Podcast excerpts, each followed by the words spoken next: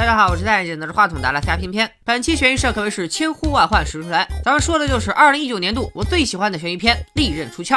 本视频前二十分钟为剧情解说，剩下的是关于影片的各种细节和彩蛋的解读。废话不多说，让我们开始吧。故事的开端是一场自杀案。老白是个靠写推理小说发家的大富豪。一天早上，被女管家发现死在了自己家别墅的阁楼的沙发上。本来老白已经被判定是自杀，可一周后，警方等老白葬礼结束，再次召集了老白的家人，要进行最后的问询。老白去世当晚，正是白家人齐聚一堂，为老白庆祝八十五岁大寿的好日子。都有哪些人呢？咱们挨个介绍一下。首先是大女儿一家，大女儿非常崇拜老爸，经常和老白玩些父女间的小游戏。宴会当天，大女婿先到别墅帮忙，他在大女儿创办的公司里工作。俩人还有个儿子叫小白，也就是老白的外孙。在老白生日当天晚上提前离场了，而且连今天的葬礼都没有出席。除了大女儿以外，老白还有俩儿子。老白的二儿子十五年前就去世了，留下了二儿媳和孙女小花，孤儿寡母。二儿媳是卖护肤品的网红，根据她的说法，因为小花还在上学，所以是老白主动提供孙女经济上的资助。可老白这么慷慨解囊，小花却非要在爷爷生日当晚出去浪。接下来登场的是老白的三儿子，他一直替父亲经营自家的出版社公司，是老爸的得力助手。三儿子家有一个男孩，是个只知道低头刷手机的中二少年。除了白家自己人，当天在场的还有老白的女管家，以及每天都要给老白打针的小护工。在对小护工的态度上，大家都是空前的一致，都说小护工很敬业，是老白的朋友，所以他们对小护工就像对家人一样温暖。不过大女儿说这孩子是从厄瓜多尔来的，大女婿却说是从巴拉圭来的，连人家老家在哪都搞不清。在问询过程中，众人经常会被黑哥背后的男人按钢琴键打断，这不就是大名鼎鼎的零零七吗？为了方便记忆，咱们就来七哥。七哥从特工摇身一变成了私家侦探。这次警方之所以把众人又叫来问询一遍，就是因为七哥收到了委托，觉得这个自杀案并不简单，而且七哥也意识到这个大家族也并非表面上这么和谐，每个人底下都藏着事儿呢。于是准备挑拨离间，挨个击破。他问起大女儿三儿子对父亲小说影视改编的贡献，大女儿立马反应过来，前方有套路，这个臭侦探就想让我说我弟弟的坏话。Walt doesn't run shit because there are no TV and film right Harlan never allowed any adaptations of his book. 当年的实情是这样的：三儿子想让老白给他授权拍电影，被老白一口回绝。老白觉得就是儿子一直在管理自己的小说，还没做出他自己的事业，于是直接就把三儿子开除了。三儿子当然不会承认这场争执，为了保全自己，他又说当晚吵得最凶的发生在老白和他的大外孙之间，互相点炮啊！这是这个大外孙就是大女儿的儿子，退休美队转行当败家子儿的小白。大家都是白家人，凭啥小白拥有我钦点的主角之名呢？你们看到最后就知道了。除了以上两次不愉快，根据管家的证词，生日那天下午，老白。也曾和先到场帮忙的大女婿吵过架。实情是大女婿出轨被岳父发现，老白还留下一封信给女儿，如果大女婿不坦白从宽，他就要亲手送女儿一顶绿帽子。大女婿也没说出这个秘密，而是点炮了二儿媳。老白当天下午还处理了二儿媳的问题。原来二儿媳一直从老白的两个财务手里骗了两份小花的学费，每年十万美金，一共骗了四年。所以老白决定从此以后再也不会给二儿媳一分钱。八十五岁的老人在生日当天处理了大女婿出轨，三儿子想卖版权，儿媳妇骗钱，大外孙发飙，那是相当难受。换了是我，我也容易想不开。不过换个角度想一下，似乎被发现出轨的大女婿，被切断经济来源的二儿媳，被开除公司的三儿子，和老白吵架的大外孙小白，似乎人人都有杀人的嫌疑。老爷子现在去世了，大女婿的一反应仍然是先找那封告发他出轨的信，可信纸上啥也没有，这老头耍我呢吧？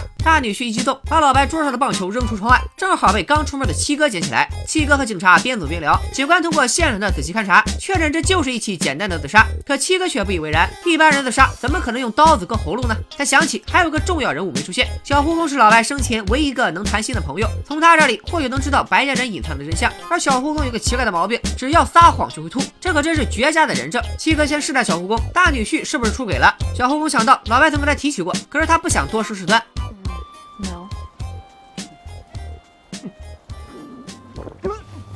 Oh shit! My dear girl, I'm sorry. I assumed you were speaking figuratively.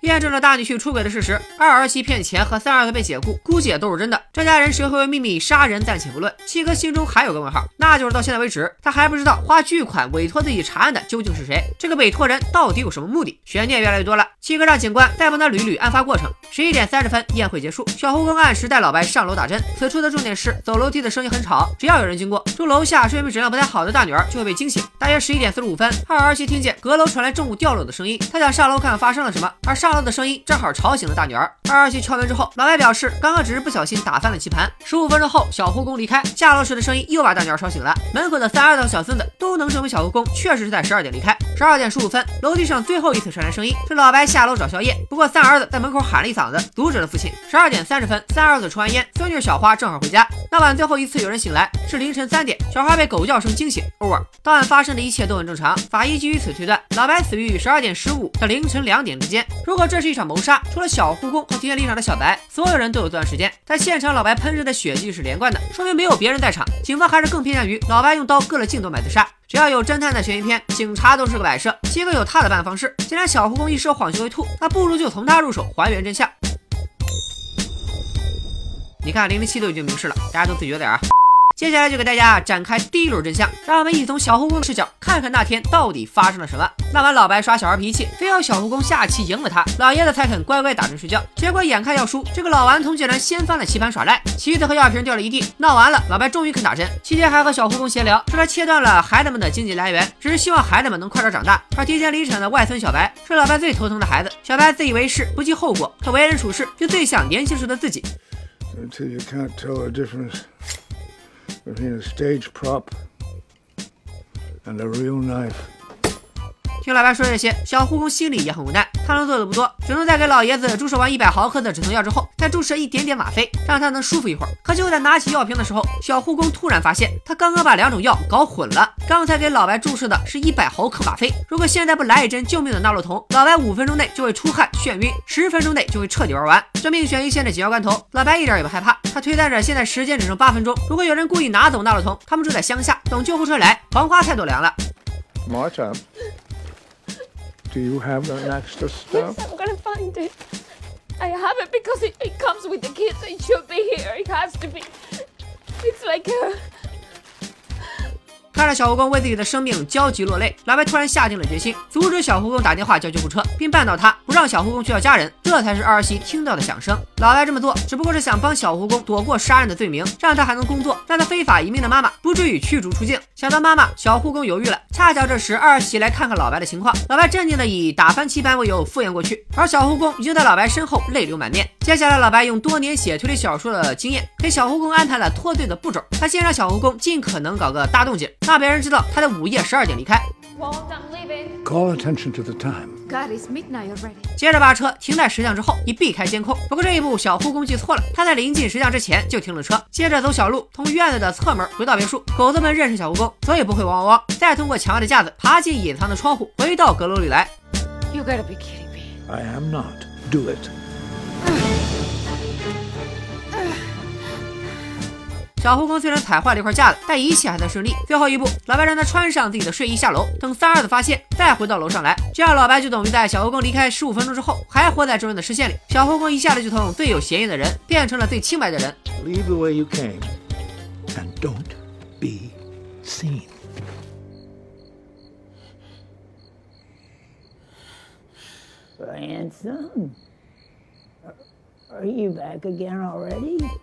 这老太太是老白的妈妈，老白八十五，他妈至少也一百一了吧？还好老太太认不清人，把小护工当成了宠外孙小白。这一大圈折腾完，就差过警察这关了。老白教了小护工最后一招，只说对自己有利的真相，这不算撒谎就不会吐。于是小护工告诉警官，他和老白下棋，打翻了棋盘，二儿媳来看情况，有离开，然后打了针，但是用错了药，不能说。他确实在午夜离开，但又折回来，不能说。就在好不容易都解释完的时候，黑哥问小护工有没有发现老白有啥异常，小护工不得已撒了谎，只能说没有，身后又免不了要吐一场。相信你们心里都琢磨，电影才播了不到一半，真相居然已经被真凶的回忆给剧透干净了，这还看个屁啊！别着急，后面远比前面更精彩。老白葬礼结束之后，管家愤怒地告诉小护工，他绝不信老白是自杀。管家觉得表妹在医学检验处工作，他义愤填膺地表示，只要尸检结果一出来，就会验证老白是被毒死的。其实管家说的没错，尸检肯定能测出老白生前被注射的过量吗啡，但现在的小护工根本没听进去，他的意识飘回了老白的生日宴会上。老白的孩子们带来移民政策，大女婿坚定地认为，美国就应该是美国人的，非法移民都该被驱逐。这时小护工突然成了焦点，这家人此时还不知道，小护工的妈妈就是非法移民，但这是谁的错呢？妈妈也不过是移民政策的受害者。可小护工一句话也没说，小白就和老白吵翻天，摔门离开了。小护工越回忆越觉得头晕，管家只能找出暗格里的大麻，想让小护工舒服一点。小护工倒是没抽，他走出这栋别墅想透透气，而七哥正好就在门外等他。七哥说起一本名为《万有引力之虹》的书，这本托马斯品清于一九七三年写的长篇小说，表现了西方变态社会的自然消亡。在电影里，也许就寓意着白家人最终的走向。警方给七哥四十八小时查案，七哥打算与小护工做一对新世纪的福娃 CP，从明早八点开始一起查出老白死亡的真相。小护工无法拒绝，只能见机行事。他回到家，想起老白死的那晚，内心十分挣扎，并想起了老白最后的致命一击。Do as I say, and everything will be just fine. I promise.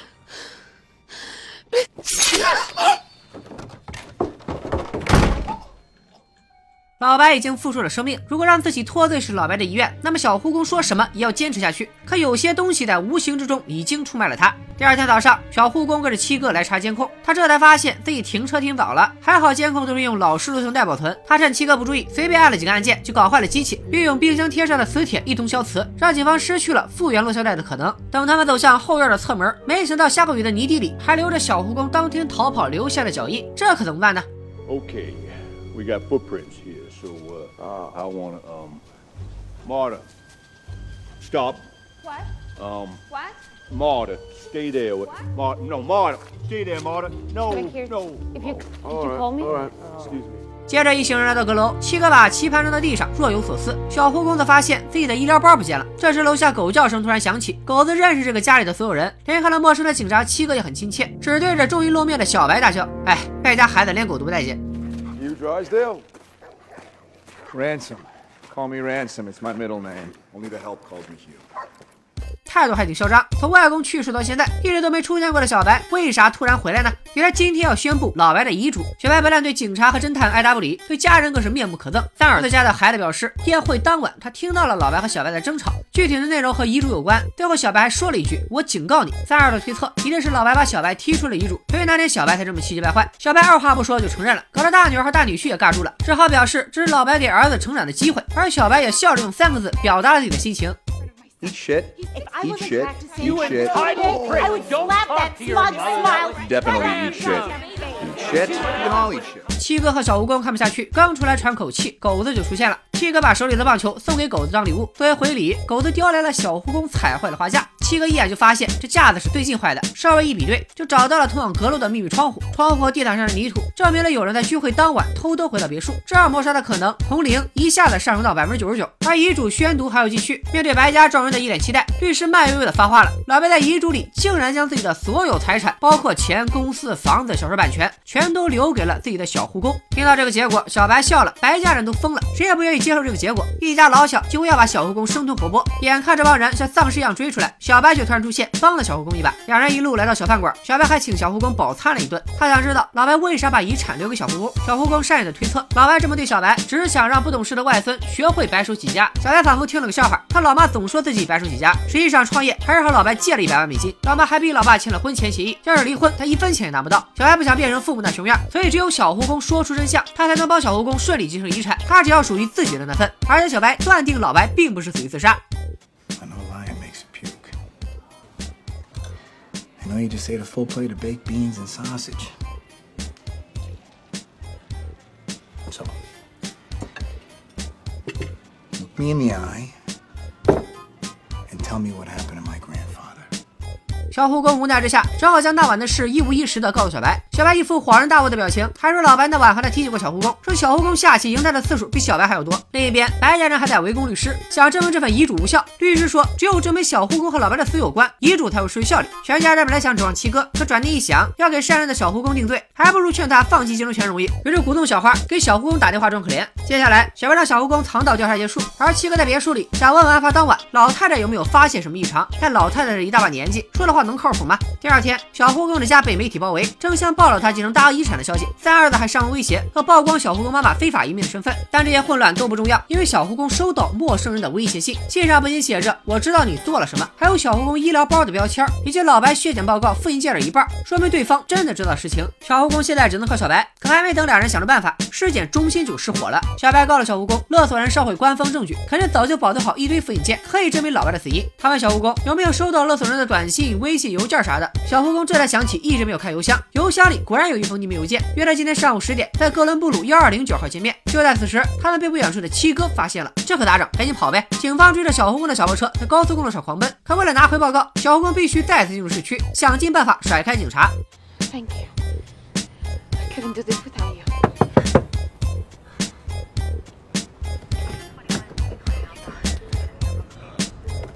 谁能想到，警察带走的却是小白。七哥和老太太的对话有所收获，老太太以为当晚爬上围栏的是小白，警方也就认为现在是小白挟持了小护工跑路。接着，七哥还想向小护工了解小白的最新动向，可眼看着交易时间越来越近，小护工只能随便找了个借口抛下七哥，来到交易地点，而等待他的居然是几乎昏厥的管家。难道就是他给自己发了勒索信？小白上前一看，管家显然是注射吗啡过量。What? are you saying? You did this.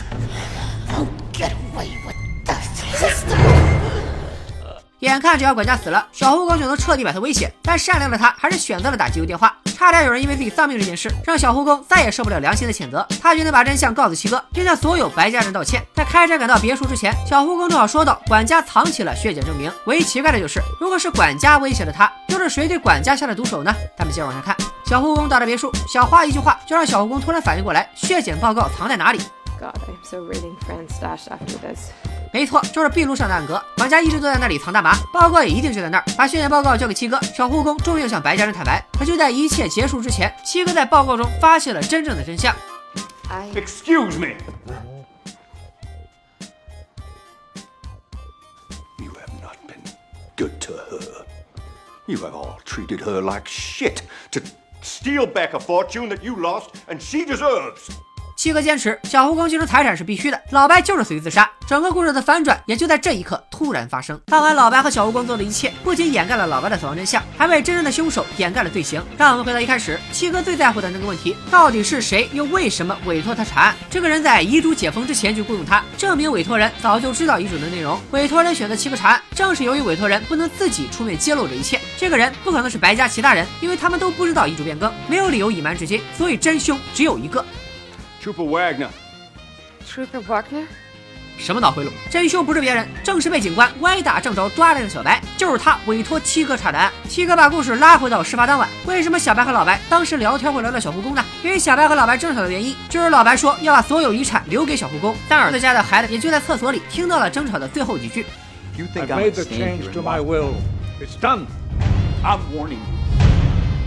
小白离开别墅之后，并没有走远，他把车停在雕像之后，从侧门溜进来，爬上阁楼，偷偷调换了小护工的药，拿走救命的纳洛酮，想造成小护工的意外杀人。这样一来，小护工第二天一认罪，就会失去继承权，小白还是能拿到自己的财产。这一切真是让人不敢相信。可照这么说，小白事先换过药，小护工给老白打针的时候又拿错药，双重否定表肯定，这不就说明他给老白注射的药是对的吗？七哥认为药瓶虽然长得都一样，可药的质地不同。小护工在打针的时候，凭借经验看都没看就选对了药，他一直都是个合格的护工，老白也根本不必为此而死，所以血检报告没有任何异常。除此之外，还有一些细节值得回顾，比如老太太根本就没有看错人。Ransom, are you back again already? Are you back again already? Because earlier that night, Ransom, you're back.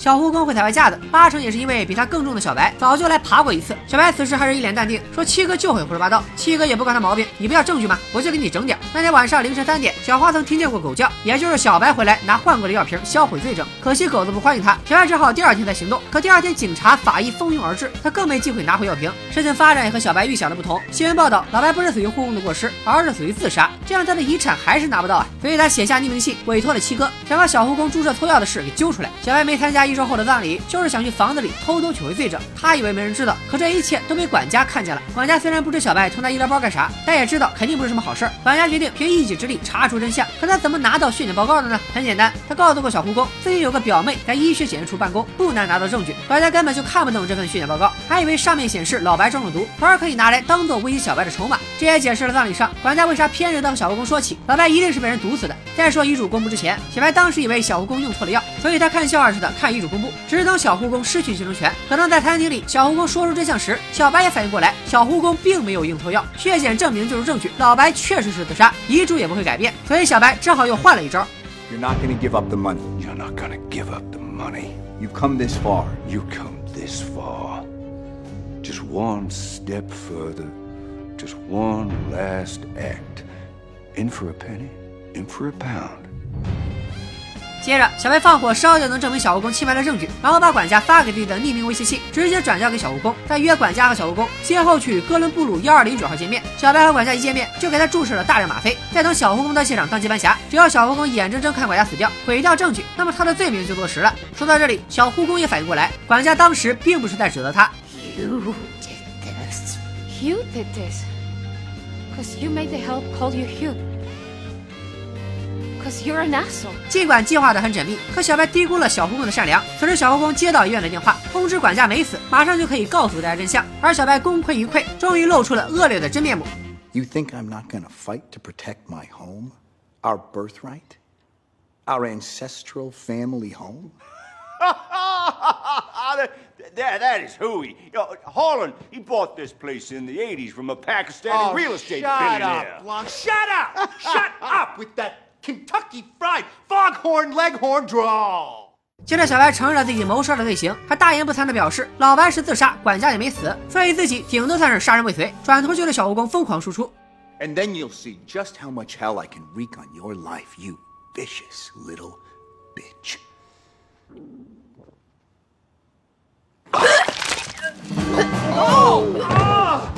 小护工又撒了谎，刚刚那通电话正是管家的死讯，所以小白现在是真的杀了人，而且当着警方的面承认了。小白这时灵机一动，反正自己也玩完了，不如就带走一个吧。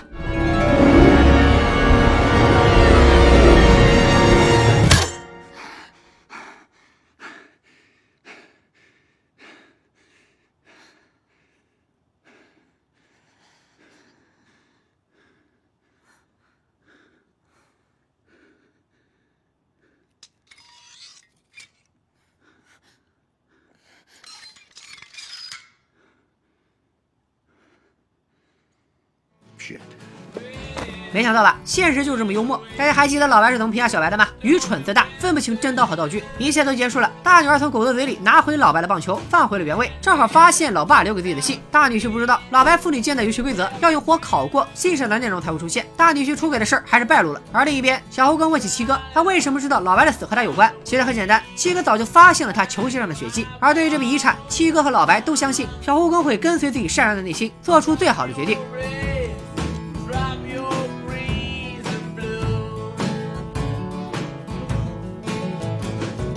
利刃出鞘的整个故事到这里就全部讲完了。作为正统的本格推理电影，《利刃出鞘》给我的感觉就像读了一本精彩的复古推理小说，运用传统的契诃夫之枪的叙述手法，角色全部大方的展现在画面和台词上。也就是说，每一场戏，甚至每一个对话，都要对故事的后续发展起到作用，否则就没有存在的必要。因此，在小护工、七哥以及小白的三重视角下，观众所知的信息与电影想表达的几乎完全一致。所以，当影片最后七哥疯狂脑补推理时，我们就会有一种恍然大悟，原来如此的快感。关于故事的结局，我也看到很多版本的猜测，有人说是老白从头到尾谋划了这一切，他知道外孙会杀自己，然后就将错就错，故意自杀。证据就是老白是个很厉害的推理小说家，所以连死都要搞一个谜案，而且他在当天故意激化了和所有家人的矛盾。说实话，这个观点真的有点过度解读了，因为这些案子的变数太多，比如侦探的插手，比如小白反套路小护工，比如管家的目击和存证，这些都是老白生前不可能预估到的。我看还有人拿画像的变化作为老白是幕后主使的证据。前几次画像上的老白都非常严肃，但最后小护工清白脱身继承遗产之后，老白却是微笑的表情，这能证明啥呢？只能证明闹鬼了好吗？我觉得此处就是主创故意用一种超现实的表现手法，暗示老白是真心替小护工高兴而已。还有人说，并不是老白设局，但在死前的十分钟内，他已经猜到了小护工没有打错药，也猜到了是外孙小白要害自己。理由是当时老白提起，如果有人要换药，再拿走救命的纳洛酮，而自己又住在乡下，救护车来得晚，那就必死无疑。而且当时交代后事已经超过五分钟，老白的身体并没有产生异样。说实话，这一点我也觉得不太可能。知道自己没有中毒，还要抹脖子自杀，图啥呢？如果我发现自己的孩子要毒死我，我肯定要活下来，好好治一治这个王八犊子。哎，骂我自己。反正我不认为老白明知道自己不会死还要自杀，除非他本来就已经计划好了要自杀。但是我们看他生日那天的抓马表现，不像是一个准备自杀的人。还有一个大胆的猜测，说小护工是大 boss，他整部电影都在扮猪吃老虎。证据就是小护工下棋比老白还厉害，以及鞋子上的血迹等等。个人认为这个说法也是过度解读。整个故事成立的原因之一就是小护工的善良。血迹是小护工出门以后折返，亲眼目睹老爷子自杀的时候沾到的。老爷子是割了颈动脉，房间的门又离着不远，所以血液溅到他鞋子上是完全有可能的。小护工在发现打错药之后的表现也不像是装的。尤其是背对着老白的时候更没必要装。那小胡公会不会当时没装，后来又借坡下驴侵吞遗产呢？也不可能啊！那他干嘛要救管家，还向侦探自首？万一侦探是个蠢蛋，盘不出真凶怎么办？自己不就折了吗？当然了，以上这些也只是片面的一家之言，欢迎有不同意见的小心肝们留言一起讨论，能给大家留下可以过度解读的空间，也正是一部优秀悬疑片的魅力所在。而悬疑片还有一大魅力，就是包含了各种奇妙的细节线索，值得让观众二刷三刷。本片前后呼应的部分就有好几处，剧情中已经提到过，老白提到小白分不清真刀和道具，小白最后果然就认错了。再比如大女婿发现信上啥也没写，为了发泄把球扔了出去，正是这个棒球让侦探发现了花架，最后几经辗转被大女儿捡到，于是放回了老白的桌子上，从而发现了那封信，也发现了丈夫的出轨。小白曾经故意设计套路过小护工，故意请他吃饭，再利用他会吐这一点，逼他说出实情，而结局时却又被小护工利用这一点反套路了，说出了自己杀人的真相，还被小护工吐了一脸。这父子俩都是自食恶果，聪明反被聪明误。白家人就着盘问时坐的这个位置，不得不说背后的刀架和全文中的铁王座非常相似，估计既是个小彩蛋，也像是老白去世之后他的权力即将转移，而小护工最后倒在刀架下，也暗示结局是他继承了遗产。故事开头，老白专用的水杯上写着“我的房子，我的规则，我的咖啡”，这个杯子最后也来到小护工手上，一是代表着老白意志和遗产的传承，二是前后呼应。故事的结局最终还是让老白的想法决定。最黑色幽默的呼应就是一开始警方笃定老白是自杀，观众还会觉得警察太鸡，但最后事实证明老爷子确实就是自杀而死。除了呼应的线索，还有一些小细节，不知道大家发现了没有？当时就是小白提醒了小护工要检查邮件，后来逃跑的时候，小白脱口而出了见面的地点，因为邮件就是他发的，地点就是他定的。而七哥在第一次检查阁楼掀翻棋盘时，早就发现了阁楼的响动和小护工有关，根本不是因为什么打翻棋盘，也证明七哥从一开始就在以不同的角度推敲小护工与案件的关系。说完这些细节，再说说令人出笑除了剧情之外，想要表达些什么？整部电影其实就是以老白与家人最后的博弈，展现美国土著与移民间的关系。别墅象征着美国，老白这些家人象征着美国社会那些上层阶级既得利益者。小护工的到来就是移民对本地人的冲击。而阁楼的密窗上有一幅画，小护工和画中人一样爬进来，这象征着移民大多都是靠偷渡来到这个国家的。其次，为了表现自己的友善，小护工到底来自哪个国家？每个白眼人都有一个说法，从厄瓜多尔、巴拉圭到巴西都说了一遍。一方面讽刺美利坚人民地理实在不咋地，一方面又表现出他们从没像自己说的一样，把移民真正当成家人。而最明显的种族歧视，就是小白栽赃小护工的每一步，都证明他的心理认定小护工身为移民没钱没势，所以本性一定是自私的，会为了利益抬入他布下的陷阱。而最后他愤怒地说：“小护工别想抢走他祖上的基业时，七哥大声嘲笑小白，房子其实是老白从别人手里买来的。其实也侧面表达了，自视甚高的美国人也不是美国大陆的原主人，当年也是侵略了印第安人的家园才来到这片土地的，是不是非常有深意？本期边缘悬疑社推荐作品《利刃出鞘》，创意指数八点零，逻辑指数八点五，悬念指数九点零，反转指数九点零，烧脑指数八点零。豆瓣评分八点二分，还来个 B B 评分八点一分，片片给出的悬疑计算值八点五分，强烈推荐。《利刃出鞘》的优秀不在于它进行了多少创新，而是综合了多种现有的悬疑推理模式，吸取经典中的优点，返璞归真，将爱情处理的环环相扣，让观众能够沉浸其中，没有任何划水的剧情，每个细节都值得仔细推敲。这种直爽的烧脑模式，也让我对推理又燃起了热情，反复看了三四遍，还决定所有细节解说了这部电影。所以各位小心肝们，看在我挖空大脑解说的份上，是不是不点个赞、转个发啥的，心里都过意不去？不要控制自己，尽情的点击吧。悬疑社到底是月更还是周更还是日更，就看大家支持的力度了。拜了个拜。